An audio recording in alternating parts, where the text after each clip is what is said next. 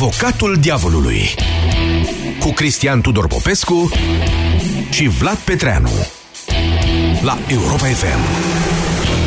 Marți, Camera Deputaților a adoptat cu 232 de voturi pentru, 22 de voturi împotrivă și 13 abțineri inițiativa cetățenească de revizuire a Constituției pe tema definiției familiei.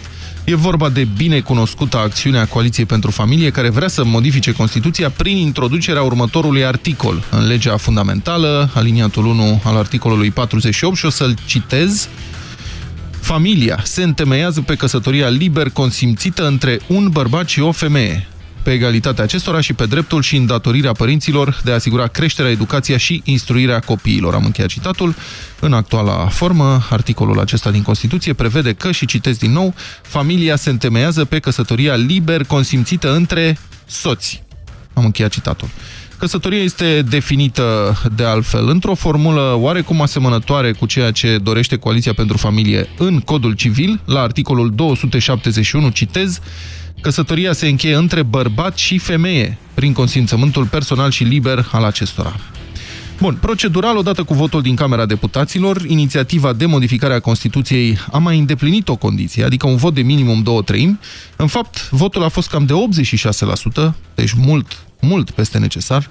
Urmează Senatul, dacă și aici se va vota cu minimum 2/3, se declanșează referendumul și suntem chemați la vot în 30 de zile. Paradoxal, deși în cazul Parlamentului e nevoie de majorități foarte mari pentru modificarea Constituției, referendumul ar urma să fie valid la o prezență de 30% la urne. Bizareriile democrației românești, desigur. V-am spus toate acestea ca să avem lămurită baza tehnică de discuție și să înlăturăm din controversa noastră probleme de acest gen. Acum trecem la controversa de principii. Mult mai interesant, domnul Cristian Tudor Popescu, aici de față, ar dori să afle de la susținătorii și poate chiar și semnatarii petiției de modificare a Constituției ce îi deranjează, de fapt, la ideea unei uniuni civile, nu religioase, care poate include și persoane de același sex. Care sunt drepturile care vă sunt încălcate, stimați promotori a inițiativei cetățenești de modificare a Constituției? De partea cealaltă, eu aș vrea să înțeleg de la cei care se opun ideii de ce vă deranjează, fraților, că s-ar trece și în Constituție ceea ce e prevăzut oricum într-o lege care e în vigoare și care până acum n-a fost contestată. Deci sunați, oameni buni, la 0372 069599 și explicați-vă punctul de vedere, că e important. După toate semnele, acest referendum chiar va avea loc. Sună-l pe Avocatul Diavolului la 0372 069 599. Domnul Popescu, ați adresat 3 întrebări mai devreme ascultătorilor, dacă vreți să le reluați pentru cei care nu au fost atenți, pentru cei care susțin referendumul sau ideea de modificare a Constituției. Prima, este prevăzut în Constituția României interzicerea oricărei discriminări pe criterii sexuale a cetățenilor în fața legilor statului? 2. Fiecare cetățean poate să facă ce dorește cu persoana sa fizică atâta vreme, ăsta este articolul 26, alineatul 2, atâta vreme cât nu încalcă libertățile altora sau ordinea publică și bunele moravul. Și 3. Constituția garantează dreptul la liberă asociere oricărui cetățean? Dacă le punem cap la cap, răspunsurile la aceste întrebări, constatăm că intră în coliziune frontală cu dorința acestor susținători ai referendumului. Din punctul dumneavoastră de vedere, înțeleg că propunerea lor, și anume de a defini căsătoria ca o uniune între bărbați și femeie, discriminează sexual. Exact. Și atunci Codul Civil discriminează și el din acest punct de vedere? Da. Deci legea din Codul Civil este discriminatoriu. Asta ar trebui să fie analizată de Curtea Constituțională a României și să constate neconstituționalitatea ei. Pentru că oricare cetățean are dreptul, cetățean plătitor de impozite care își îndeplinește toate îndatoririle față de stat, are dreptul să beneficieze de serviciile civile ale statului. Între ele este oficiul stării civile. Eu am dreptul să beneficiez de acest oficiu ca oricare alt cetățean, deși eu sunt monosexual. Da? Și, de asemenea, aș mai aduce aici o idee. De fapt, este un fals fundamental în modul în care e formulată atât în Constituție cât și în această lege din Codul Civil, legătura dintre familie și căsătorie. Deci se spune acolo că familia se întemeiază pe căsătoria liber consimțită între un bărbat și o femeie, da? Da. Fals și totalmente inadecvat situației reale din România și din lume în anul 2017. Familia poate foarte bine sau foarte rău să se întemeieze pe un divorț. Asta de ce nu scrie în Constituție? Deci eu am fost crescut de două femei, de mama și de bunica mea. Da, da. Aici introduceți o altă noțiune, că aici e vorba de legături de sânge, legături părintești, de succesiune. Nu, domnule, eu vorbesc de legătura între familie și căsătorie și spun așa, a afirma în Constituție sau într-o lege că familia se întemeiază pe căsătorie este un fals grosolan în raport cu realitatea zilelor noastre. Sunt nenumărate familii în această țară care se întemeiază pe divorț. Deci, poate să rezulte în urma divorțului o familie monoparentală. Și atunci ce este, domnul Popescu, familia? Este o adunare de oameni? Stați, domnule, puțin ca să vedeți cât de absurd este ce scrie acolo. Deci, în urma unui divorț poate să rezulte o familie monoparentală, poate să fie crescut copilul de mamă, de tată, mai rău sau mai bine, nu știu, de un bunic, de o mătușă. Sunt atâtea situații cu copii care sunt crescuți de un alt membru al familiei decât mama sau tată. Sau e posibil ca acel copil să aibă nicio familie, rezultat din căsătorie, rezultat din contactul sexual între două persoane de sex diferit. Și anume să ajungă într-un centru de plasament. Copilul nu are nicio familie. Deci, legătura asta rigidă între familie și căsătorie trebuie pur și simplu schimbată în Constituție și în orice lege. Bun, să luăm telefoane, să încercăm să luăm cât mai multe telefoane astăzi. Radu, bună ziua, sunteți în direct, vă rog. Bună ziua și respectele mele, domnilor. Puteți preciza la început dacă sunteți... De care parte sunteți, ca să știm cum ne plasăm și după aceea argumentați. Am să spun că sunt de partea toleranței. Da. Dați-mi voie să fac în prima fază o previziune ironică, să spunem. E clar că acest referendum va avea loc, după cum s-a votat în Parlament. Da. Și probabil va urma, în următoarea lună până la referendum, va urma o campanie electorală, să spunem, în care, mai mult ca sigur, se va ajunge la situații de genul că... E interesant că spuneți campanie electorală. Pentru că, în ce măsură...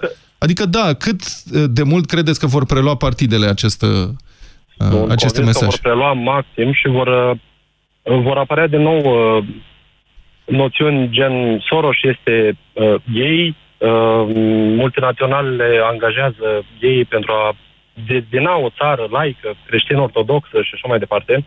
Da. Dar de ce prind mesajele astea? De ce credeți că prind? Sau credeți că prind? Da, prind la populația necivilizată, needucată. Părerea mea e că în momentul în care alte țări fac pași mari în față pentru a accepta, să spunem, căsătoriile de persoane de același sex, pentru a... Da. Noi facem mulți pași înapoi spre extremism. O să ajungem la nivelul, nu știu, țărilor arabe, unde un bărbat și o femeie nu au voie să locuiască împreună în aceeași casă dacă nu sunt căsătoriți. Sau... Da, am înțeles ce spuneți, Radu. Explicați-mi, Radu, de ce vă deranjează trecerea în Constituție a unei prevederi care este în vigoare, o prevedere legală care este în vigoare acum. Care e problema? Adică și așa există o lege.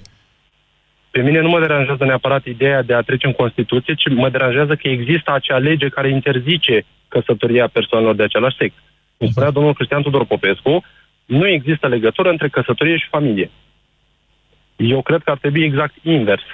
Să încercăm să dăm o lege în care să permitem căsătoria. Sunteți și pentru adopții în cadrul uniunilor monosexuale, să zicem așa? Eu zic să le luăm pe rând. Țara noastră nu cred că este momentan pregătită. Să le luăm pe rând?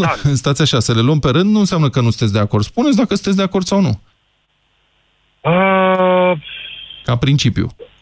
Ca principiu, momentan nu am format exact o părere. Nu aș avea nimic împotrivă, să spunem, dar eu, părerea mea este că țara noastră încă nu este pregătită pentru tot deodată. Haideți să luăm pe rând, să acceptăm căsătoriile și apoi Radu, vedem ușor, ușor. Eu să aduc un argument, un contraargument pentru adopția de copii de către cupluri monosexuale. Și spun monosexuale, nu spun homosexuale, pentru că este vorba de ignoranța de care pomeneai adineauri, Radu. Corect. Printre acești oameni care consideră că homosexualii sunt ceva rău, ceva care ne nenorocesc, cei mai mulți dintre ei nu știu ce înseamnă homosexual. Ei cred că înseamnă bărbați care fac amor. Bărbați care, precis, homosexuali, da? Exact. Haideți să ne uităm un pic. Noi ne comportăm de parcă homosexualitatea ar fi apărut ieri. Homosexualitatea este dintotdeauna. Să ne uităm la Imperiul Roman. Armata Imperiului Roman era plină de bărbați homosexuali. Bun. Ca să închei, să mai dau cuvântul și altora. Și de ce credeți că dacă e dintotdeauna există opoziția asta și ea dintotdeauna față de homosexualitate? Exact ce a spus domnul Cristian Tudor Popescu mai devreme. Nu știm ce înseamnă homosexualitatea. Dintotdeauna nu știm, adică nu am fi avut timp să învățăm. Adineauri vorbeați de Imperiul Roman. De 2000 de ani tot nu știm? Da, cine se informează știe că e de 2000 de ani. Cine nu se informează are impresia că a apărut ieri. Nu, dumneavoastră spuneți că nu știm despre ce este vorba, dar este ceva foarte vechi, adică e o contradicție în ce spuneți. E atât de vechi, dar tot nu știm. Nu, noi ca și popor, noi ca și români... Dar de ce spune... Iartă-mă, Radu, de ce spui noi ca și popor? Nu poți să spui noi ca popor? Cine te împiedică? De ce baci ăla acolo? Pentru că el este... În momentul de față, el este promovat și consacrat de domnul ca și premier Grindeanu și domnul ca și premier Dragnea, care amândoi sunt cu cași la gură. Deci m-aș bucura mult ca tu să nu mai spui niciodată asta. Mulțumesc. Îl iert eu. Bine, Radu, mulțumesc. Domnul Petreanu, stați puțin, domnule. Cristina, imediat Cristina. Ia întrebați un creștin ortodox practicant într-o zonă rurală din România, dacă știe că Iisus Hristos a fost evreu. Să vedeți ce față face. Da? Și asta e tot de 2000 de ani. Vă rog. Da. Cristina, bună ziua. Bună abordare, da. Bună ziua. Bună, Cristina. Interesantă discuția. Vă rog. Interesantă. De care parte vă plasați? Poziția. Exact, de la început. De care parte, că n-am înțeles, stați așa. Familia formată dintr-un bărbat și o femeie. Da, să vorbiți mai tare la microfon, domnul Popescu de-abia vă așteaptă argumentele. Și eu pe ale lui. Vă rog. Bun, vorbeați puțin mai devreme despre faptul că sunt discriminați minoritățile sexuale, ca să includem pe toți LGBT, nu doar homosexual, ci toate minoritățile sexuale sunt discriminate dacă li se interzice sau dacă... Nu, e greșit interzice, pentru că nu este vorba de legiferarea interzicerii dreptului lor, ci doar de menționarea foarte clară în Constituție a termenului căsătoria este încheiată între un bărbat și o femeie. Orice persoană este liberă să se poată căsători. Menționarea în Constituția celor doi termeni, bărbat și femeie, nu înseamnă că limitează dreptul unei persoane de a se căsători, ci doar precizează cadrul, termenii în care această căsătorie este încheiată. Categoric, nu putem vorbi de discriminare în cazul acesta. Păi cum? Păi cum, Cristina? Deci doi bărbați sau două femei nu se pot căsători. Sunt respinși la ofițerul stării civile în acest moment, pe baza legii. Da, dar orice bărbat se poate căsători cu o femeie. Și orice femeie se poate căsători cu un bărbat. Nu le este interzis dreptul de a se căsători. Păi nu, dar eu vorbeam de... termenilor în contextul acesta. Dar realitatea este următoarea. Încercăm să inventăm sentimentul de victimizare când el nu există. La momentul actual, orice bărbat se poate căsători cu o femeie, iar menționarea în Constituție acestor termeni nu le va interzice dreptul unui bărbat de a se căsători cu o femeie și nici invers. Iartă-mă, despre ce vorbim? Ăsta e subiectul emisiunii, că i s-a interzis lui Georgel să se căsătorească cu Cristina? Nu, categoric. Georgel nu se poate căsători cu Ionel. Asta e problema, deci hai să discutăm despre problema. Ailaltă nu e o problemă. Puțin mai devreme ați mers cu un pas mai departe. Ce facem? Legalizăm căsătoria, iar apoi adopția? Întrebarea pe care aș pune în mod foarte clar, uitându-ne puțin pe harta țării noastre, a scăderii demografice, ce facem? Vom concepe copii în laboratoare? Cristina, tu crezi că scade natalitatea în România din pricina homosexualilor? În România nu scade din pricina homosexualilor. Scade numărul românilor din pricina homosexualilor? Puțin pe lejer peste Europa și observăm cât de îmbătrânită este populația Europei și cum asistăm la declinul societăților occidentale care au legalizat... Păi asta pentru că nu mai vor să facă copii cuplurile heterosexuale. Pentru că au slujbe amândoi acum, care îi solicită de dimineață și până seara. Și e greu să crești un copil. Fenomenul este mult mai complex și nu limităm într-una din lucruri. Acum, un copil se concepe foarte repede, nu e nevoie de foarte multe ore libere ca să-l conceapă. Da, ideea este dacă își doresc să-l conceapă. Ori, în ideea în care asistăm la căsătorii între persoane de același sex, această posibilitate se exclude 100%. Nu vom mai avea, ne vom concepe, credeți-mă că există clar tendința de a concepe copii. Dar cine te împiedică, Cristina, să faci copii cu un bărbat pe care îl iubești dacă este permisă căsătoria între homosexuali?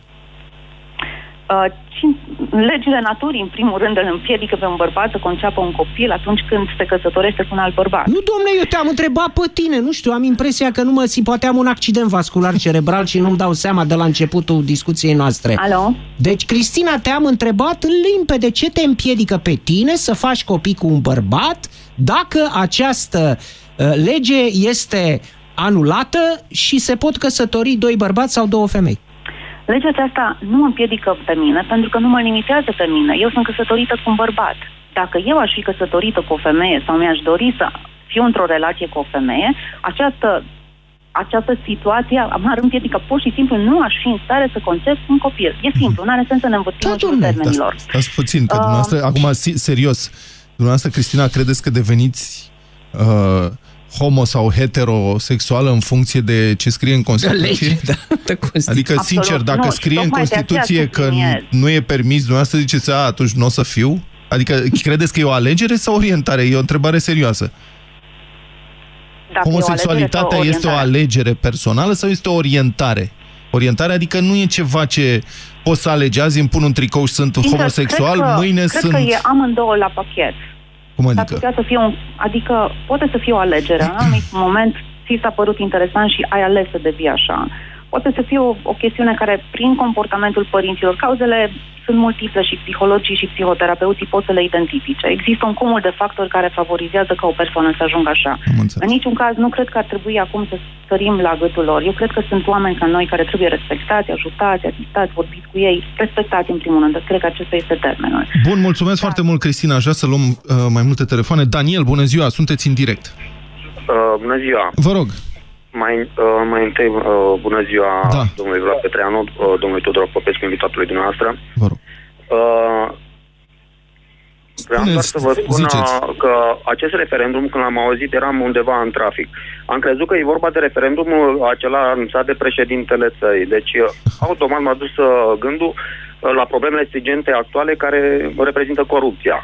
Da. Eu cred că problema asta cu referendumul ce s-a... vehiculat acum zilele astea, nu este decât un paravan pentru a ascunde adevărata problema societății. O secundă, dacă îmi permite să vă întrerup, domnul Daniel, sunt 3 milioane de semnături. Adică nu, dacă ai 3 milioane de semnături și susținere parlamentară masivă într-una din camere, cel puțin, nu cred că poți spune că e o problemă secundară. Uite, e o problemă care preocupă oamenii într-așa o măsură încât au semnat cu milioanele pentru asta. Eu sunt o voce din popor. Nu știu, acum eu mă aflu în Olanda sau mă aflu în România. Nu știu de unde atâtea semnători, în fine, dar problema stringentă și oameni, milioane de oameni care au fost mai mulți în stradă, au fost pentru corupție. Deci mă gândesc că aia ar trebui stârpită. Nici de cum probleme care nici nu-și aveau locul, nu știu statutul legal al problemei, lege din codul civic, probleme care pur și simplu nu interesează pe nimeni. Nu se discută pe la colțuri de așa ceva decât de problema corupției. Dar nu credeți că se exclud? Adică ce ne împiedică... Dar este foarte corect ce spune. Nu e adevărat. Ce ne împiedică să urmărim legile anticorupție și să refuzăm... Numai o secundă. Și să refuzăm schimbarea lor și în același timp să remarcăm faptul că mai există o temă care preocupă societatea. Ce, nu putem să ne gândim la două lucruri unul după altul? Ultima perioadă de timp începem să ne obișnuim cu tot felul de lucruri imprevizibile, tot felul de anunțuri ciudate, tot felul de lucruri care nu și-au locul în ziua, timpul, locul și ora în care trăim. Deci am mai spus lucrul acesta. De exemplu, dacă ar fi să intru pe problemă, deși noi suntem o familie foarte normală și avem în îngrijire un copil de tip familial, nu tot felul de chestii care pe mulți nici nu interesează și mulți nu l-au la cunoștință. Nu știu de unde acele 3 milioane de semnături în momentul în care peste 3 milioane au fost zilele trecute ieșiți afară pentru alte probleme mult mai stringente. Da, am înțeles. Mulțumesc, am reținut. Deci asta am vrut să fiu punctual și să spun acest lucru. Vă mulțumesc pentru că m-ați ascultat. Cu mare plăcere oricând. Și eu îți mulțumesc, Daniel, pentru că e foarte corect ceea ce ai spus. E vorba de un transfer moral pe care, în mod deliberat, cei care au inițiat această manifestare cetățenească, mă rog, a Coaliției pentru Familie și semnăturile în cauză, l-au premeditat. Adică, imorali sunt monosexualii, nu corupții. Pentru că ambele sunt chestiuni situate, cea de-a doua, în mod fals. Nu, stați o secundă, eu n-am văzut unde este această comparație făcută de membrii Coaliției pentru Familie. Adică nu înțeleg cum ați ajuns la concluzia asta. Foarte simplu. Eu vă spun că din acești 3 milioane, cea mai mare parte sunt cu siguranță convinși că procurorii sunt niște teroriști care arestează oameni nevinovați. Cum puteți să faceți presupunerea asta? Adică pe ce vă bazați când presupuneți asta? Pe o tipologie și un mod de gândire. Acești oameni sunt superstițios ortodoxi în marea lor majoritate, sunt, v-am spus, ținte foarte vulnerabile pentru propaganda de tip binomul care conduce statul român, de bieții oameni, de afaceri, capitaliști români care vor să facă bine țării și zac până pușcării. Deci toată această propagandă antijustiție prinde foarte bine la cei care au semnat Coaliția pentru Familie. Acesta este tipul uman. Sunt în dezacord cu dumneavoastră aici. Eu nu exclud că pot fi oameni de anumite calități, mă rog, în ambele părți. Din ce observăm din interlocutorii noștri care sună la radio pe tema asta, și în această emisiune și în altă emisiune, oamenii sunt de foarte bună calitate de ambele părți. Deci nu i s-a părut că ar fi manipulați într-un fel. Știți care e diferența? A fi pentru interzicerea căsătoriilor monosexuale, a uniunilor civile monosexuale, înseamnă să fii irațional. Acești oameni au un discernământ limitat și, prin urmare, sunt niște ținte vulnerabile pentru tipul de propagandă ăsta anti-monosexual și tipul de propagandă pro-corupție. Nu? Pentru că ce înseamnă, de fapt, toată propaganda asta pro-corupție? Înseamnă ca să devină corupția un drept al omului. Ca și... Deci, corupția, ce a însemnat legea asta grațierii și toate demersurile astea? Stați că intrăm în altă discuție, până în alta avem... Să avem dreptul să fim corupți, dar să nu avem dreptul să fim monosexuali și să ne unim civil. Da. Asta înseamnă. Eu n-am sezat alăturarea asta, dar am reținut punctul dumneavoastră de vedere. Domnul Codruț, bună ziua, sunteți în direct. Bună ziua, domnilor. Bună ziua. De la început aș preciza că sunt împotriva organizării referendumului. Da. Pentru că, așa cum domnul Popescu a atins ceea ce este foarte important, care sunt consecințele, de ce se urmărește? Eu cred că nu e important pentru societate acum, deși dumneavoastră, domnule Petreanu, susțineți că ar fi, eu cred că impactează efectiv un procent foarte mic. Eu nu știu cum sunt exact sondajele, dar parcă sunt undeva 1-2% efectiv membri ai acestei comunități. Și din ei, cred că sub 10% sunt cei care chiar ar dori să-și întemeieze o familie. Da, deci, dar vorbim de două lucruri diferite. Codruț, vorbim de două lucruri diferite. Odată, de câți membri are comunitatea LGBT în România, și nu cred că proporția este aceeași ca la alte popoare europene. Nu cred că suntem noi ieșiți din comun într-un fel sau altul, mai sus sau mai jos. Și doi, cât de preocupantă este această problemă a legalizării căsătoriilor monosexuale, cum spune domnul Popescu, pentru societate, nu pentru comunitate. Da? Deci nu pentru comunitatea LGBT. Faptul că s-au strâns atâtea milioane de semnături, care până acum nu au fost contestate, sugerează destul de puternic că e o temă care preocupă. Și doi, ce vă faceți dacă la referendumul respectiv vin peste 30% din societate, din numărul de votanți? Care e o cifră semnificativă, e un număr semnificativ.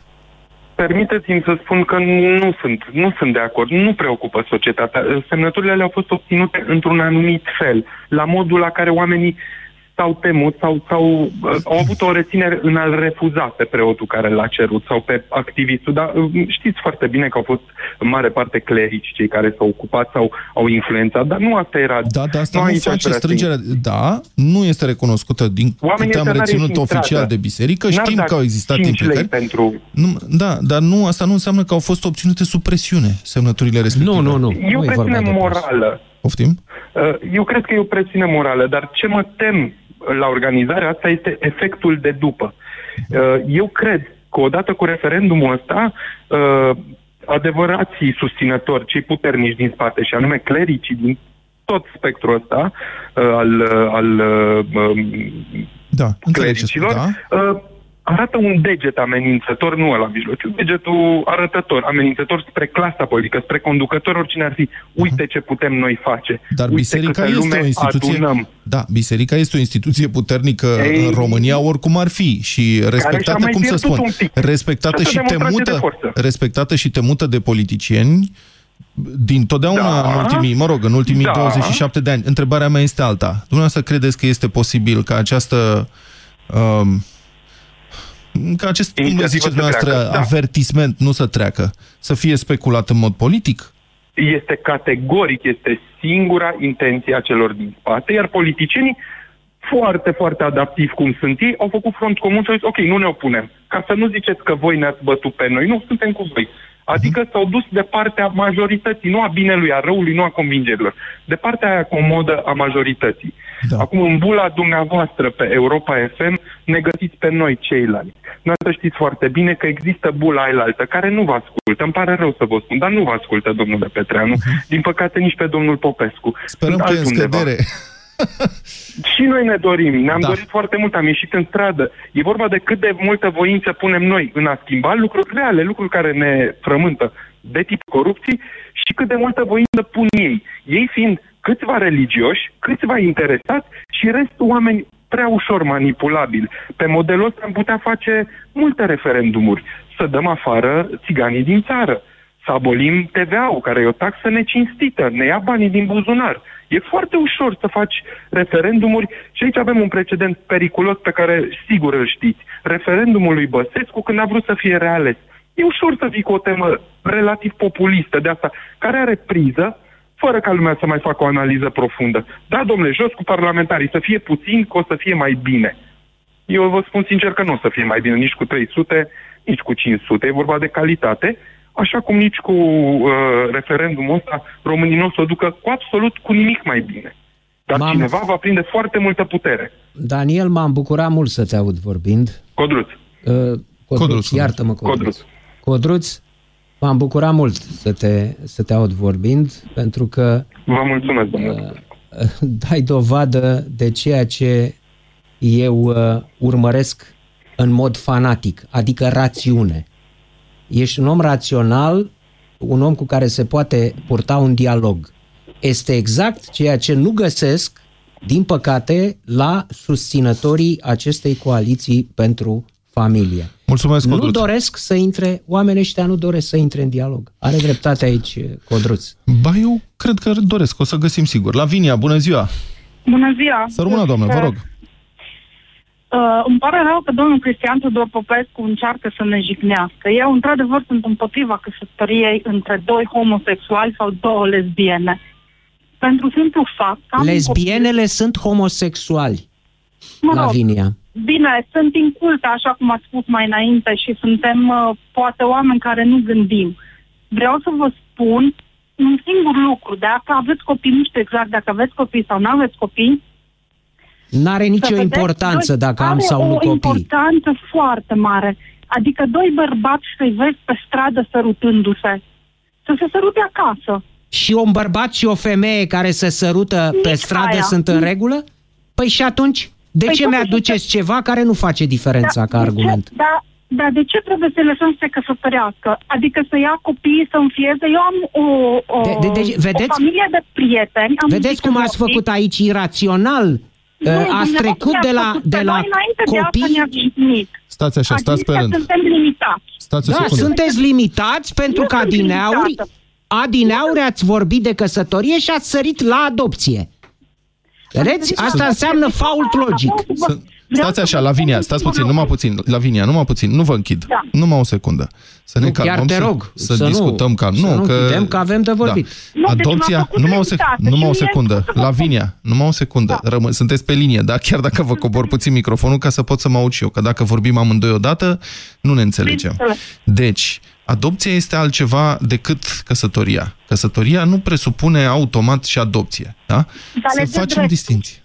Unde le dă drepturi? Cum puteți să spuneți așa ceva? Care sunt drepturile pe care le primește un cuplu când este căsătorit, spre deosebire de un cuplu care nu are această... adică care nu e căsătorit? Automat le dă drepturi. Care sunt acestea? De a înfia, de a avea un copil. Nu e adevărat! Uite, vezi ce înseamnă să vorbești fără să cunoști. De asta trebuie să se califice un cuplu bărbat-femeie, căsătoriți. Pentru a adopta un copil trebuie să treacă printr-o grămadă de acte, bariere, un dosar întreg, ca să se califice pentru adopție. Nu are acest drept. Cunosc. Și știu ce înseamnă să fie arătat cu degetul pe stradă.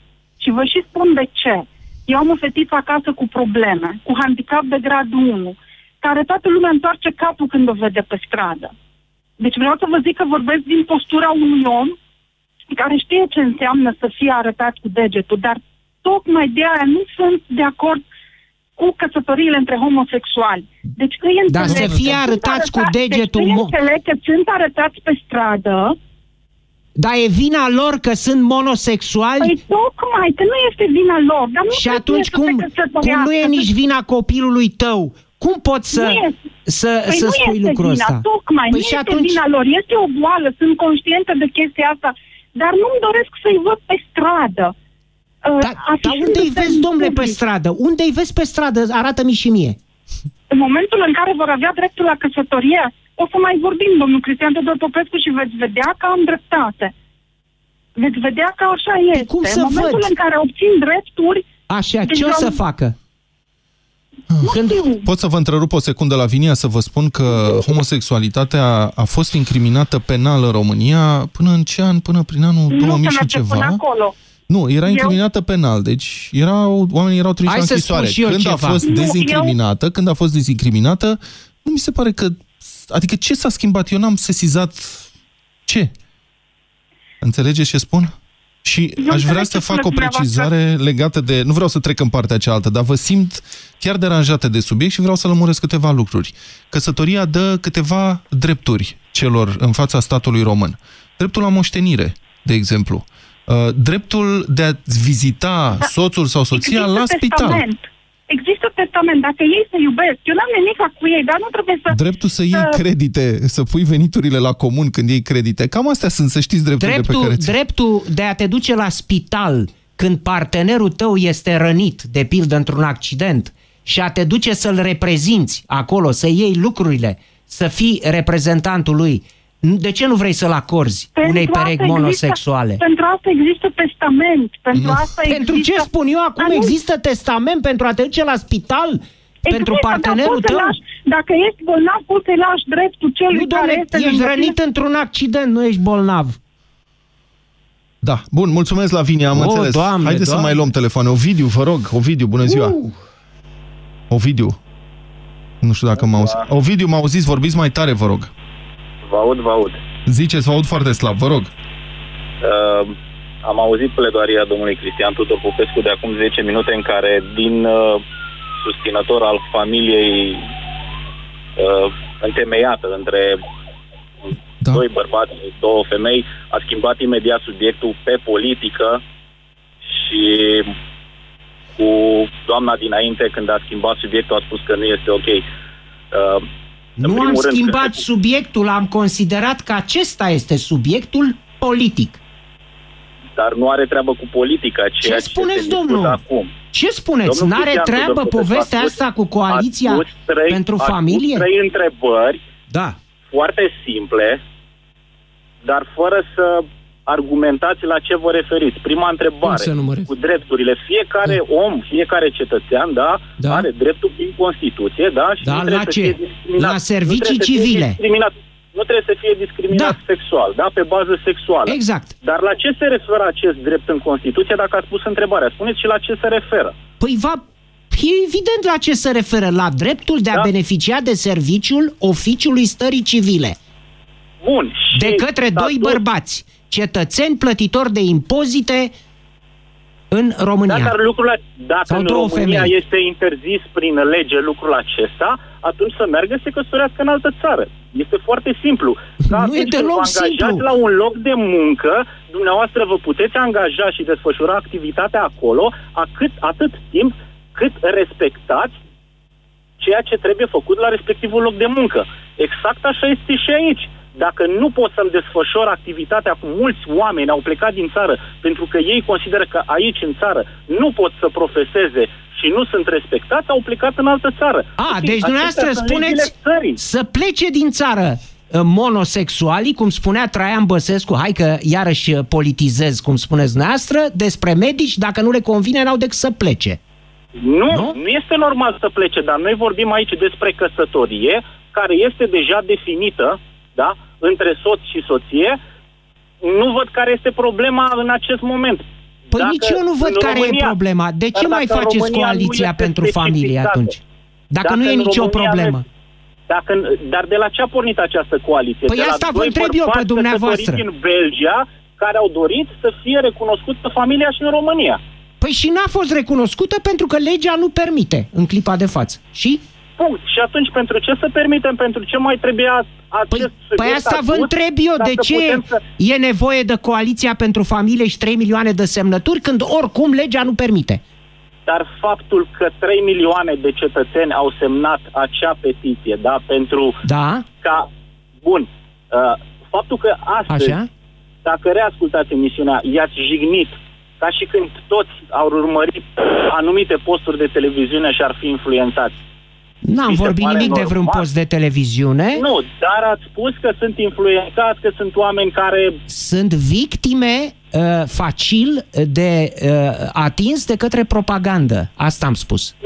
Nu sunt toți. Să știți că din cei care au semnat au fost inclusiv în piață pentru ca acea ordonanță 13 să fie retrasă. Sunt oameni care gândesc, dar oameni care au o altă viziune și o altă părere decât părerea dumneavoastră. Asta nu înseamnă că oamenii aceia trebuie să dispară. Dar spus eu să dispară, vedeți cum faceți propaganda acum? Acesta este modul în care dumneavoastră v-ați exprimat și ați lovit foarte mult acum 10 minute. Îi compătimesc pentru că consider eu că nu gândesc suficient în legătură cu ceea ce susțin. Bun, o să facem în felul următor. Centrala noastră este plină de la începutul emisiunii. O să prelungim această emisiune și după ora 14. Ne oprim acum pentru foarte puțină publicitate ca să nu ieșim din intervalul orar și revenim în câteva minute la 0372069599 la Avocatul Diavolului. Sună-l pe Avocatul Diavolului la 0372069599. Bun, am revenit în privința definirii căsătoriei ca uniune între bărbați și femeie, așa cum cere Coaliția pentru Familie. Aș vrea să dau aici niște mici explicații, să fac o referire la cazul celor doi domni care au cerut în România dreptul, mă rog, recunoașterea drepturilor lor ca și cuplu, da? Ca să nu, sau ca cuplu, ca să zic așa. Da. Că am văzut că nu vă place asta ca și. Curtea Constituțională tot amână o decizie în privința asta. Sunt două ieșiri posibile. 1. Curtea Constituțională acceptă solicitarea celor doi și anume le conferă acestor doi bărbați aceleași drepturi de cuplu ca și unui cuplu format dintr-o bărbat și femeie, moment în care decizia Curții Constituționale, după câte știm, devine obligatorie și trebuie transpusă în legislație. Și sunt curios ce se întâmplă atunci când avem o inițiativă de modificare a Constituției și o decizie a Curții Constituționale care se bat cap în cap. Ce ne facem dacă e un referendum care contrazice decizia Curții? Sau se mai organizează referendumul? Nu știu. Sau doi, Curtea Constituțională respinge solicitarea celor doi care merg la CEDO. CEDO s-a mai pronunțat, Curtea Europeană a Drepturilor Omului, s-a mai pronunțat în niște cazuri în favoarea cuplurilor monosexuale. Este un caz faimos din Italia. O hotărâre pozitivă pentru acești doi domni obligă România să transpună în legislația națională decizia și se ajunge din nou la o contradicție, da? Sunt curios se ajunge cum pe ambele căi, se ajunge la civilizarea prin coerciție a României. Da, și ce te faci când ai un referendum care spune că poporul nu vrea? Păi ce să facem? Eu știu, ieșim din Europa. Mhm. Interesantă miză, da? Bun, cine urmează? Mădălina. Ah, Toni. Toni, bună ziua! Bună ziua, stimați realizatori! Bună ziua, domnul Toni, sunteți în direct, vă rog. Mulțumesc că ați așteptat. Nicio problemă. Și prin prisma profesii mi-ați anticipat că vreau să vă pun în dezbatere această problemă, evitarea Curții Constituționale de a se pronunța pe această temă.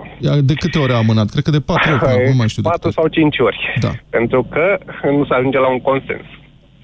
Păi nu, dar eu să plec de la un cadru legislativ. Acolo se votează, se iau decizii majoritar. Sunt 9 oameni, deci nu, deci amână pentru că e un subiect sensibil. Avem o curte constituțională foarte timidă. Plecând de la tradiția poporului român și de la orientarea religioasă a poporului român, care 80% și ceva% e ortodox.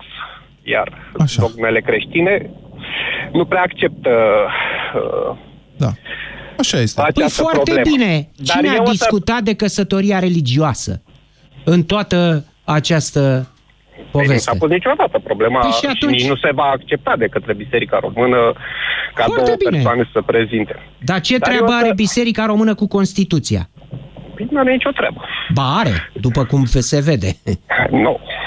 Din punctul meu de vedere, Biserica are dogmele ei, nu are treabă cu ceea ce e prevăzut în Constituție.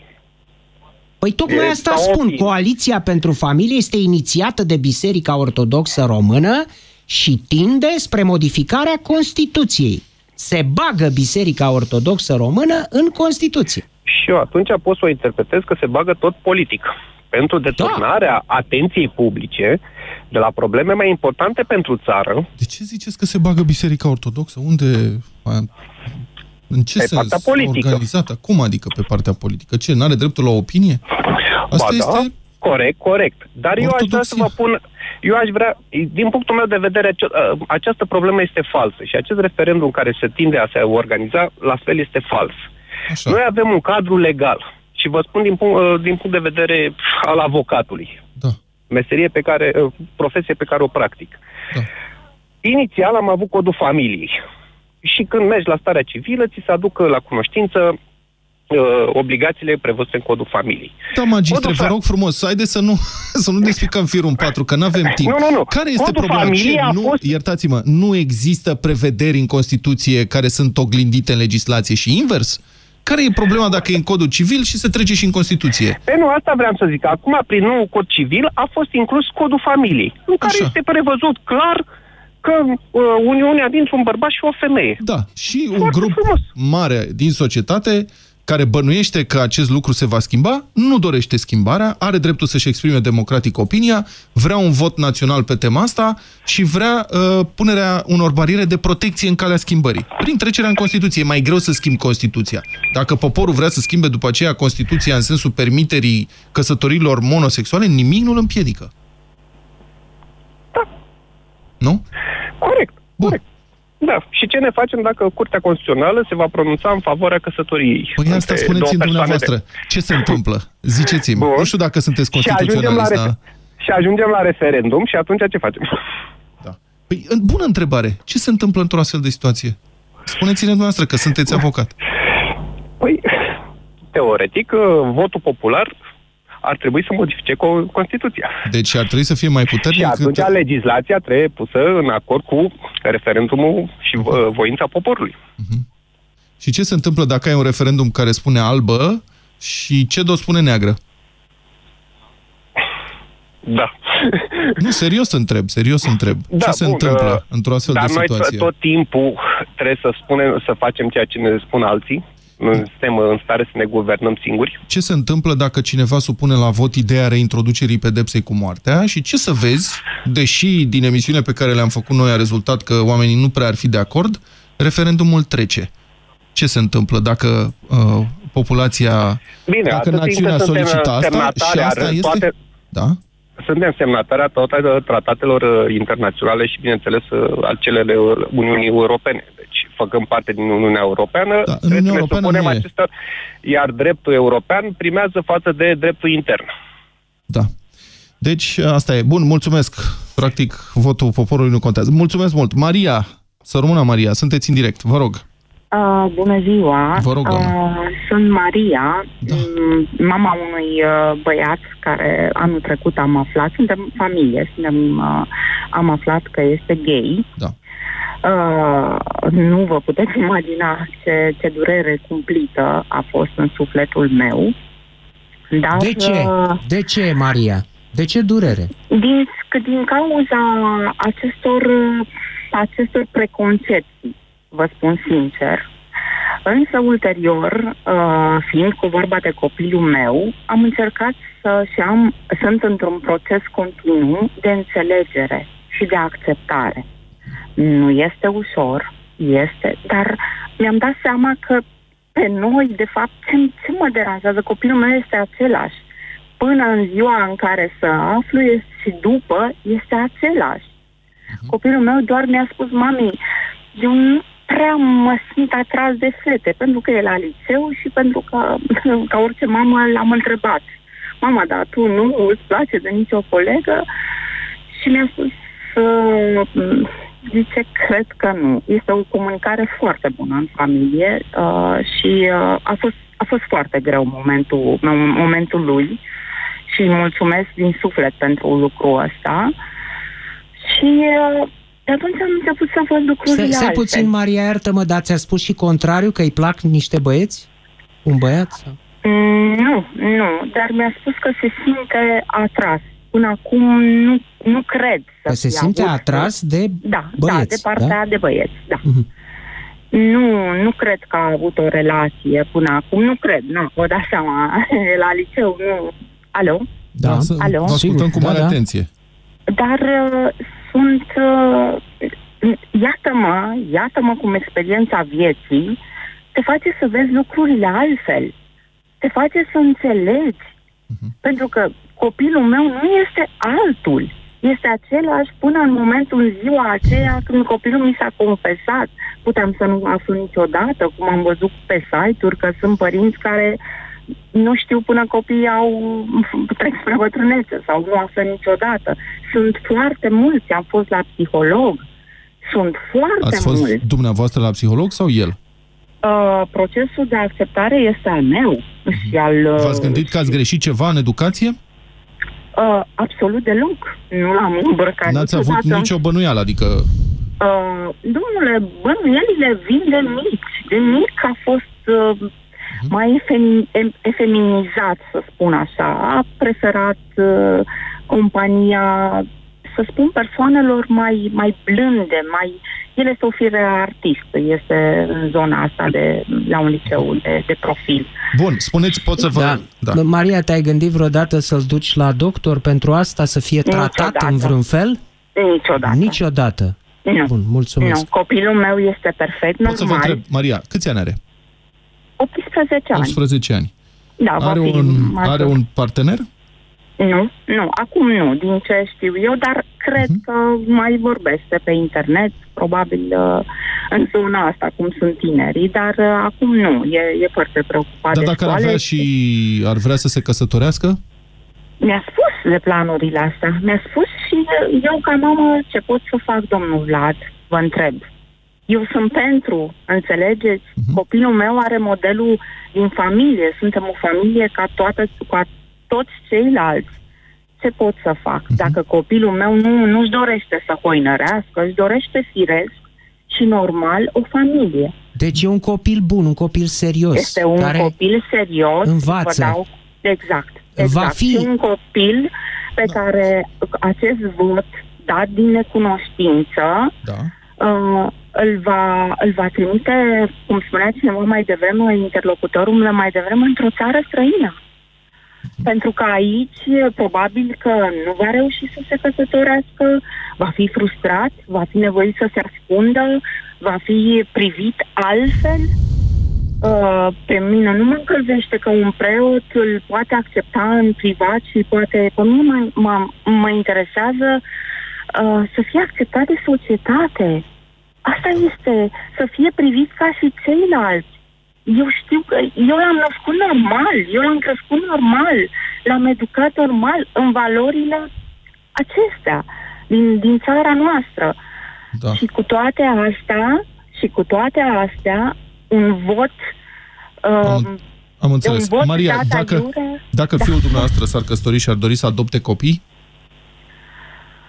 Așa cum l-am crescut eu pe fiul meu, cred că a fi un tată mai bun din mulți părinți monoparentali, dar cei care își rup copiii în bătaie, că așa au fost ei crescuți. Da. Despre aceștia și sunt din familie mamă și tată. Da. Despre acestea... Îi rup în bătaie că nu îi aruncă la ghenă. Da, mulțumesc. Așa. Stați așa. Da. Mulțumesc frumos, Maria. Haideți să nu generalizăm. Nu toate cuplurile heterosexuale își aruncă copiii la ghenă. Dar sunt 40.000 de copii abandonați. În România suntem pe primul loc în Uniunea Europeană la acest capitol, domnule Petreanu. Ok, poate dacă cuplurile homosexuale ar putea să facă copii, ar fi copii abandonați și din partea aia. Nu sigur că da. Adică deodată comparația nu e cu nimic. Păi și eu nu discriminez pozitiv. Eu spun doar atât de la început, să beneficieze monosexualii de aceleași drepturi ca și heterosexualii. Ioan, bună ziua! Sunteți în direct, Ioan, vă rog. Bună ziua! Cred că ar fi multe de discutat despre tot ce ați vorbit până acum, dar cred că ați pierdut esența și anume, cine a inventat familia? Așa. De aici pleacă totul. Și dați-mi voie să citesc, sunt un tip evlavios, încerc să fiu, dați-mi voie să citesc din Biblie. Geneza, capitolul 2, scrie: de aceea va lăsa omul pe tatăl său și pe mama sa și se va lipi de nevasta sa și se vor face un singur trup. Dumnezeu a inventat familia. Mai există un aspect foarte interesant ce spune Apostolul Pavel, tot despre aceste lucruri. Acum 2000 de ani Apostolul Pavel vorbea în amănunt despre ce vorbim noi astăzi. Spune astfel, în epistola către Romani, puteți lua Biblia să citiți. Spune, s-au fărit că sunt înțelepți și au nebunit. De aceea Dumnezeu i-a lăsat pradă necurăției să urmeze poftele inimilor lor, așa că ne cinstesc singur trupurile. Deci au schimbat în minciună adevărul lui Dumnezeu și au slujit și s-au închinat făpturii în locul făcătorului. Vă mulțumim pentru... Da, sunt cu dumneavoastră, vă mulțumim pentru aceste cuvinte, dar... Un moment. Doar două versete mai am, de aici din epistola lui Pavel. Spune, din pricina aceasta Dumnezeu i-a lăsat în voia unor patimi scârboase, căci femeile lor au schimbat întrebuințarea firească a lor într-una care este împotriva firii, tot astfel și bărbații au părăsit întrebuințarea firească a femeii, s-au prins în poftele lor unii pentru alții, au săvârșit parte bărbătească cu parte bărbătească lucruri scârboase și au primit în ei înșiși plata cuvenită pentru rătăcirea lor. Și care era plata? Plata care este trecută în... Acum vine. În Vechiul Testament. Zice, asta e din Noul Testament. Zice, cu toate că știu hotărârea lui Dumnezeu că cei ce fac asemenea lucruri sunt vrednici de moarte, totuși ei nu numai că le fac, dar găsesc de buni pe cei ce le fac. Concluzia este tot în Biblie, ultimul verset, eu citesc, spune Mântuitorul Iisus Hristos în Evanghelia după Ioan, spune: fiindcă atât de mult a iubit Dumnezeu lumea, că a dat pe singurul lui Fiu, pentru că oricine crede în El să nu piară, ci să aibă viață veșnică. Noi vorbim aici despre bine și rău. Noi încercăm, știți ce se întâmplă? Este de fapt deconstructivismul modern. Ce adică deconstructivism, domne? Biblia prevede omorârea homosexualilor. Dați-mi voie să vă spun că singurul păcat din Biblie... Zice că și islamul. Da. Și chiar o fac. Da. Adică dacă islamul o face, ar trebui să o facă și creștinismul? Ce ziceți? Are formele radicale de islam. Păi da, ISIS omoară homosexuali, aruncă de pe clădiri. Mă rog, nu zice radicale, zice tradițional. Există un capitol în Biblie, un eveniment, în Sodoma și Gomora, este singurul păcat pe care Dumnezeu nu caută să rezolve, ci pur și simplu îl rezolvă cu foc și pucioasă. Dar vine Fiul lui Dumnezeu, Mântuitorul Iisus Hristos, care spune: îmi dau eu viața pentru voi. Homosexualitatea este un păcat, este o alegere, atunci de ce nu legalizăm și alcoolismul? De ce nu se... Dom'le, și alcoolismul este o problemă a unor oameni și mulți români au problema. Păi, dar este legal alcoolismul. Nu. E, în momentul când punem răul... Poți să bei până latri dacă nu intri în coliziune cu ordinea publică și bunele moravuri. În momentul când punem răul la rang de bine, ne autodistrugem. Istoria civilizațiilor spune că orice civilizație... Stimate domn, iertați-mă, v-am ascultat cu mare atenție versetele. Dați-mi și mie voie să vă spun ceva simplu. Vă rog. Familia a luat naștere, n-a fost inventată, nu cred că există un inventator al familiei, cu mult înainte ca oamenii să învețe să scrie, să și vorbească articulat. A luat naștere în peșteri, a luat naștere în triburi pe considerente de proprietate, putere și transmisie ereditară a puterii. Nu, în Geneza, capitolul 2, Dumnezeu... Ce Geneza, domnule, mă ascultați ce vă spun? Înainte de scris, de cultură, de Biblie, de toate astea, în triburile din Neolitic sau Paleolitic, a luat naștere familia ca o formă de păstrare a puterii, transmisie ereditară legată de proprietate și controlul unor grupuri din trib. Așa a luat naștere familia, mult înainte de religia instituționalizată. A luat naștere odată cu Adam și Eva. Am înțeles. E clar, domnul Ioan, vă mulțumesc, gata, nu mai am alte argumente, în regulă. Ioan e, nu? Cu Adam și Eva a luat naștere. Ioan, am eu o întrebare, vă mulțumesc foarte mult. Numai o secundă. Nu că am... Iertați-mă, sunt foarte multe telefoane, domnul Ioan. Vreau doar să vă întreb, doar atât. Spuneți-mi câți ani are lumea? Există mai multe teorii. Părerea mea este că lumea, din ceea ce se poate vedea, Pământul nu este o planetă bătrână. Pur și simplu. Și toate datările... Dați-mi cântare așa, un episcop spunea 6.000 și ceva de ani. Lumea a fost făcută acum 6.000 și ceva de ani. Domnul Ioan, aveți curajul opiniei dumneavoastră. Spuneți, câți ani are lumea? Vă răspund într-o secundă, referitor la cercetările, la sondajele de opinie despre care se vorbea, spunea Winston Churchill: domnule, eu cred doar sondajele de opinie pe care le-am falsificat eu însă. Așa. Deci câți ați fi bun de politician, pentru că știți să nu răspundeți la întrebări. Bun, mulțumesc foarte mult, Ioan, pentru intervenție. Ioana, nu? Alo, Ioana? Alo. Să rămână, doamnă. Da. Vă rog, sunteți în direct. Bună ziua. Vă rog. Mulțumesc. Am emoție prima oară când intru în direct. Vă rog. Vreau să vă spun că sunt căsătorită, am un copil și sunt pro-familiile gay. Da. Eu cred că nici măcar nu este o boală. Cred că iubirea e cel mai mare dar care ne-a fost făcut pe pământul ăsta și singurul lucru care ne ține întregi la cap. Și... oamenii au dreptul să iubească pe cine vor ei, pe cine simt ei, că atunci când simți că iubești pe cineva, o faci involuntar. Și atunci când împarți o viață întreagă cu o persoană, normal că vrei să-i lași bunurile tale sau vrei să o știi în siguranță după ce ai plecat tu. Deci codul civil este greșit, adică ați vrea să-l schimbați acum și sunteți pentru căsătoriile între persoane de același sex. Da, sunt pentru căsătoriile între persoane de același sex. Pentru adopții, au nevoie de protecție. În ce sens? Adică detaliați cum adică protecție. Au nevoie de protecție legală, în sensul că dacă două persoane gay locuiesc împreună și una moare.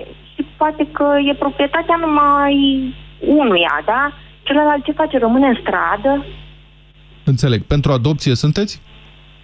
Da, da. Și pentru adopție sunt, pentru că sunt atâția copii abandonați care nu beneficiază de educație, care nu beneficiază de îngrijire, de niciun fel. Sunt filme horror date la televizor despre copii legați de paturi, abandonați de părinți, bolnavi. Dar de ce credeți că un cuplu de homosexuali nu ar abuza un copil? Adică ce exclude abuzul în cazul cuplurilor de homosexuali? Abuzurile sunt pedepsite de lege și în cazul în care se află de un abuz, indiferent că e dintr-o familie gay sau o familie între persoane hetero, atunci abuzul trebuie sancționat. Abuzul este pedofilie. Abuzarea unui copil, indiferent că e făcută de... Nu neapărat pedofilie, că un copil poate fi abuzat prin lipsirea de hrană, prin lipsirea de îngrijire. Asta poate să facă și un cuplu heterosexual, avem nenumărate cazuri. Absolut, asta spun și eu. Deci abuzul trebuie sancționat indiferent în ce familie se întâmplă. Dar știți ce? De fapt, de ce am sunat? Vă rog, spuneți. Puneți concluzia. Oamenii, când prezinți un om cuiva, toată lumea se gândește că e inginer, că e profesor, că e doctor, că e nu știu ce. Ei, în momentul în care o persoană își afirmă poziția lui de gay, toată lumea îl privește doar în pat și doar gândindu-se la el făcând sex altfel.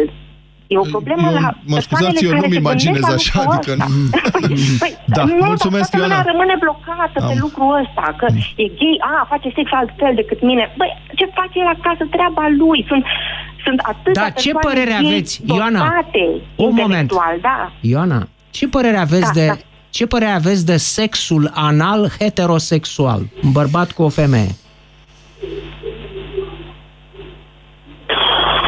Da, zice să depășim. Mulțumim foarte mult, Ioana. Fiecare poate face ce vrea el până la urmă. Asta ce e? Un păcat? Trebuie interzis prin lege? Că e o problemă. Ce zic eu? Când lucrurile se întâmplă între persoane adulte care pot să-și dea consimțământul, orice lucru e ok. Da, dacă mulțumesc, Ioana, am înțeles opinia noastră. Am remarcat că v-ați gândit atunci când a întrebat domnul Popescu. Alina, bună ziua, sunteți în direct. Bună ziua. Vă rog. Mare admiratoarea domnului Popescu, m-am urtat ceaseară la Digi. Să fac un rezumat. Eu am 45 de ani, sunt din comunitatea atât de rău blamată. În primul și în primul rând aș vrea să le spun ascultătorilor noastre că nu este o alegere. Da. Dacă aș fi putut să aleg, probabil că m-aș fi căsătorit și aș fi avut 5 copii, dar nu este o alegere. Am încercat, cu toată bunăvoința am încercat, dar nu s-a putut. Eu sunt de 17 ani într-o relație. Această lege, să zic așa, mă afectează. Când a fost, când a fost dezincriminată homosexualitatea în România? Că nu mai știu exact. Cred că în anii... știu că eu am plecat din România pentru o perioadă desperiată de articolul 200. Da. Cred că m-am întors eu în România prin 2000 și un pic. Cred că sfârșitul anilor 90, atunci a fost dezincriminată, deci, cum era în perioada ceaușistă. Știu că ne arestau pe stradă. Ieșeam dintr-un pub care era pe vremea aceea la Opera Sherlock și ne întrebau de buletine și eram toți la 18 ani super stresați și super speriați. Eu ceea ce aș vrea să vă povestesc este că mama mea are foarte mulți ani, aproape 80, a fost îndemnată la biserică să semneze. Acum femeia s-a uitat în ochii mei și mi-a zis, eu bineînțeles că n-am semnat și bineînțeles că nu ne-am lăsat nici pe celelalte 3-7 prietene ale mele să semneze. Da. Problema este că eu presiunea bisericii... Da. Și ce? Refuzul de a semna a fost urmat de vreo... Nu, n-a fost urmat, dar pe de altă parte s-au simțit cumva... adică... Acum să știți, mie mi-e greu să refuz pe cineva care mă sună la telefon și îmi propune să cumpăr acțiuni la nu știu ce firmă. E rușine să-i spun nu, așa, deci... Eu nu... Bun, a zis nu la biserică, nu cred că a strâns-o, i-a prins degetele, nu și a bisericii să semneze, nu? Da, mă rog, e un proces foarte dificil pentru o persoană în vârstă să înțeleagă. Cred că mi-au trebuit 10 ani și mie și partenerii mele să... Mamele, în special, să zic, care au o vârstă mai înaintată, să reușească să înțeleagă că Dacă Dumnezeu m-a făcut așa, că într-un fel nu consider că, sau mă rog, acest univers m-a făcut așa. Alina, ai dori să te căsătorești cu partenera ta? Sigur că aș dori să mă căsătoresc cu partenera mea. Dar legea vă împiedică, legea vă împiedică, Alina. Legea mă împiedică. Ce aveți de gând în sensul ăsta? Este o chestie de practicalitate. Este testamentul despre care toată lumea vorbește, poate fi atacat în instanță. Dacă eu pățesc ceva, așa cum a zis domnul Popescu, partenera mea nu poate intra la spital. Sunt lucruri pur practice. Uh-huh. Noi, în special fiind femei, am putea să facem 100 de copii dacă ne-am dorit, că donator s-ar mai găsi. Nu e asta. Deci, lumea trebuie să înțeleagă că nu-mi doresc să mă căsătoresc în biserică cu Isaia Dănțuiește și mai știu eu ce. Parteneriatul este un lucru care pe noi n-ar acoperi din punct de vedere legal. O secundă. Așa, că ați ajuns la punctul ăsta. Au fost o inițiativă privind parteneriatul civil, cred că inițiativa a lui Remus Cernea, care a și primit la un dat un vot pozitiv în Comisia pentru Drepturile Omului în urmă cu câteva luni. Nu știu ce se mai întâmplă cu inițiativa aia, cred că va fi îngropată. Dar dacă ar fi, de exemplu, în loc de căsătorie, ar fi parteneriat civil? Sigur, sigur. Nu, deci nu cred că este, din punctul meu de vedere, nu este o diferență. Și atunci ar fi asta soluția, să fie definită în Constituție căsătoria ca uniune între bărbați și femeie, dar să existe o lege a parteneriatului civil, dar care să beneficieze de să aibă altă țidulă, domne, când te duci la primărie, să nu te duci la primărie să spui da. Eu cred că sunt bani aruncați pe geam referitor la acest referendum, pentru că, de fapt, de cele două lucruri nu cred, și puțin la nivelul, nu cunosc legea atât de bine, dar nu cred că parteneriatul versus această definire a căsătoriei realmente face o diferență. Și dacă scrie în Constituție că familie... Problema este că biserica, am senzația că se amestecă prea mult și că confuzează niște noțiuni laice cu unele care îi aparțin, cum a zis domnul Ioan mai devreme. Nu mi se pare. Biserica își exprimă același punct de vedere în această chestiune de mii de ani. Mă rog, acum chiar mai slab decât în urmă cu 500. Deja îi primește și în biserică să se căsătorească. Și Biserica Ortodoxă. Doar că sunt un pic mai moderni, nu mai sunt atât de medievali. La asta nu știu dacă se întâmplă asta în Grecia, Alina. Deci, înțeleg că există... Am un prieten care, mă rog, trăiește în Grecia și mi-a spus că, din punctul lor de vedere, Biserica Ortodoxă acolo îi primește cu brațele deschise, așa s-a exprimat el, mă rog, în sensul larg al cuvântului. Nu știu că acum e chiar căsătorie, dar oricum ei au parteneriat, pentru că... Bun, mulțumesc foarte mult. Foarte interesant telefonul noastră, vă mulțumesc pentru intervenție. Mai stăm câteva minute în emisie. Alexandru, bună ziua, sunteți în direct, Alexandru, vă rog. Alo, Alexandru? Da, bună ziua. Ah, ce slab vă aud. Mai tare, vă rog, că altfel... Alo? Bună ziua. Da, vă rog, spuneți. Mulțumesc pentru posibilitatea intervenției. Da. Am ascultat cu interes aproape tot ce s-a spus până acum. Da. Apreciez pe ambii. Acum vreau să galopez puțin, să vorbesc mai repede. Am înțeles că suntem în limită de timp. Da. Alții și-au exprimat profesia. Sunt medic. O să fac și eu un pic de abuz pe tema aceasta. Adică uzând de profesia mea. Da. Homosexualitatea nu este o boală. Da. Nu este o boală cunoscută, nu este o boală cu rădăcini, descoperită de predecesorii noștri, de mari medici, ai vremii, contemporanii. Ba, da, nu e o boală, am înțeles, nu e o boală, nu știu cine, mă rog, înțeleg că sunt oameni care cred că ar fi o boală.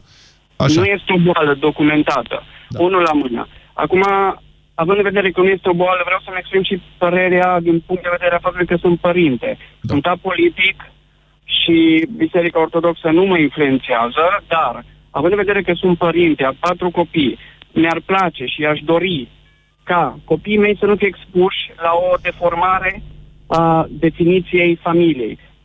Familia este uniunea dintre un bărbat și femeie. Familia are dreptul și e garantată prin Constituție, dar... Da. Dar familia poate să fie formată dintr-o mamă, o bunică și un copil? Nu cred. Nu. Nu credeți? Familie... Înseamnă că eu nu exist. Eu așa am crescut. Eu n-am avut tată. Îmi pare rău. Acum știu că au fost excepții pe fiecare și-a exprimat părerea lui. Mă rog, și mama aceea care a fost îndurerată de situația fiului ei. Dar a încercat să înțeleagă după cum ați auzit. Da. Da? Trebuie să omogenizăm cumva oare toată populația și pe toți cei 3 milioane care au votat. Eu n-am votat, din păcate n-am știut, dar probabil că votam. Dar trebuie să-i omogenizăm pe toți pentru câțiva, Trebuie să schimbăm adevărul, o definiție. Vreau ca copiii să crească într-o națiune normală. Și națiunile normale au fost națiuni puternice, dacă ne uităm în contextul inclusiv a statelor europene, vestice. Până ei n-au adoptat această problemă. Și ar pieri România dacă ar fi permis uniunea civilă între doi homosexuali?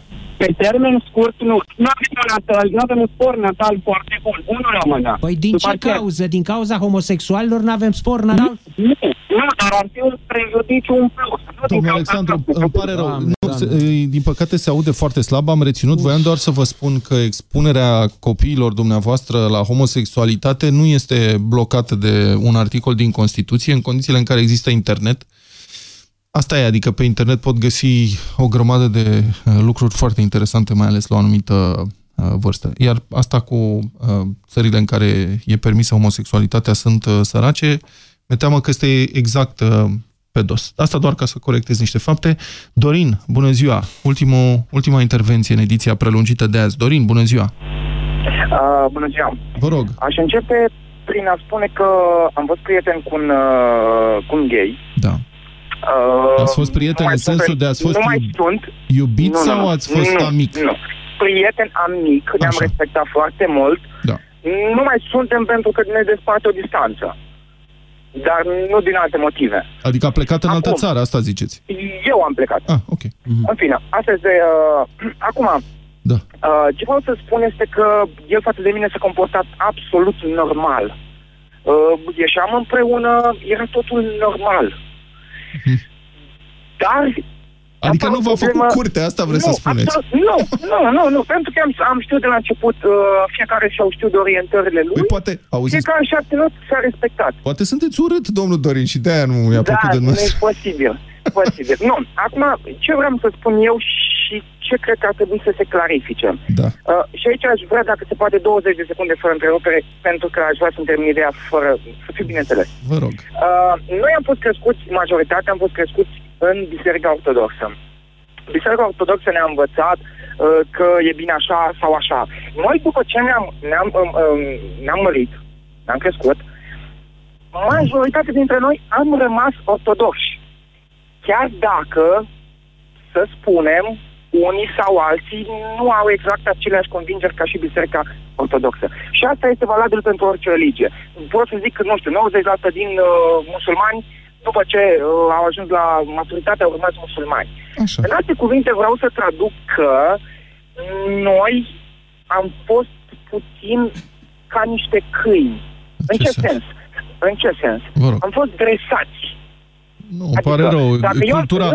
Unde vreau să spun? Ce vreau să spun prin că nu pot să fiu de acord cu dumneavoastră, nu pot să fiu de acord cu dumneavoastră. Religia e o chestie foarte intimă și foarte importantă pentru orice popor și a cunoaște religia poporului respectiv nu înseamnă că ești dresat. Face parte din moștenirea culturală a neamului. E foarte simplu de înțeles. Dar nu este un dresaj, iertați-mă, e ca și cum a spune că școala, dacă învățați să citiți, veți fi dresat. Nu, eu... Ok, deci... îl lăsăm departe. Problema stă în felul următor. Mie nu se pare absolut normal ca aceste persoane care se înțeleg în felul lor, pe criteriul lor, să fie absolut normală să se poată căsătorica. Ok. Adică, nu au o problemă. Ce n-aș fi de acord ar fi adopția. E, poate facem o dezbatere, Dorin, pe tema asta și, stimați ascultători, apropo de adopție, dar la vremea respectivă, dacă o mai ajunge vreodată la vremea asta, domnul Popescu, încheiem aici emisiunea. Dacă vreți să puneți o concluzie.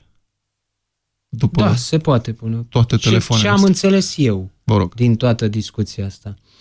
Am înțeles că, și înțeleg asta cu tristețe, că există prea mulți oameni care nu concep iubirea dincolo de sex. Despre asta discutăm de o oră și jumătate aici. Despre asta discutăm. A limita uniunea dintre două ființe umane la ideea de sex, pentru că despre asta e vorba. A spune acolo bărbat-femeie în Constituție înseamnă a nu concepe iubirea dintre două ființe umane dincolo de sex. frumos a spus definiția, discutăm definiția familiei. Cea mai bună definiție a familiei a dat-o tânărul președinte al Franței, Emmanuel Macron. El le-a spus copiilor, aflat fiind într-o clasă la o școală, familia este un proiect de iubire. Avocatul Diavolului cu Cristian Tudor Popescu și Vlad Petreanu la Europa FM.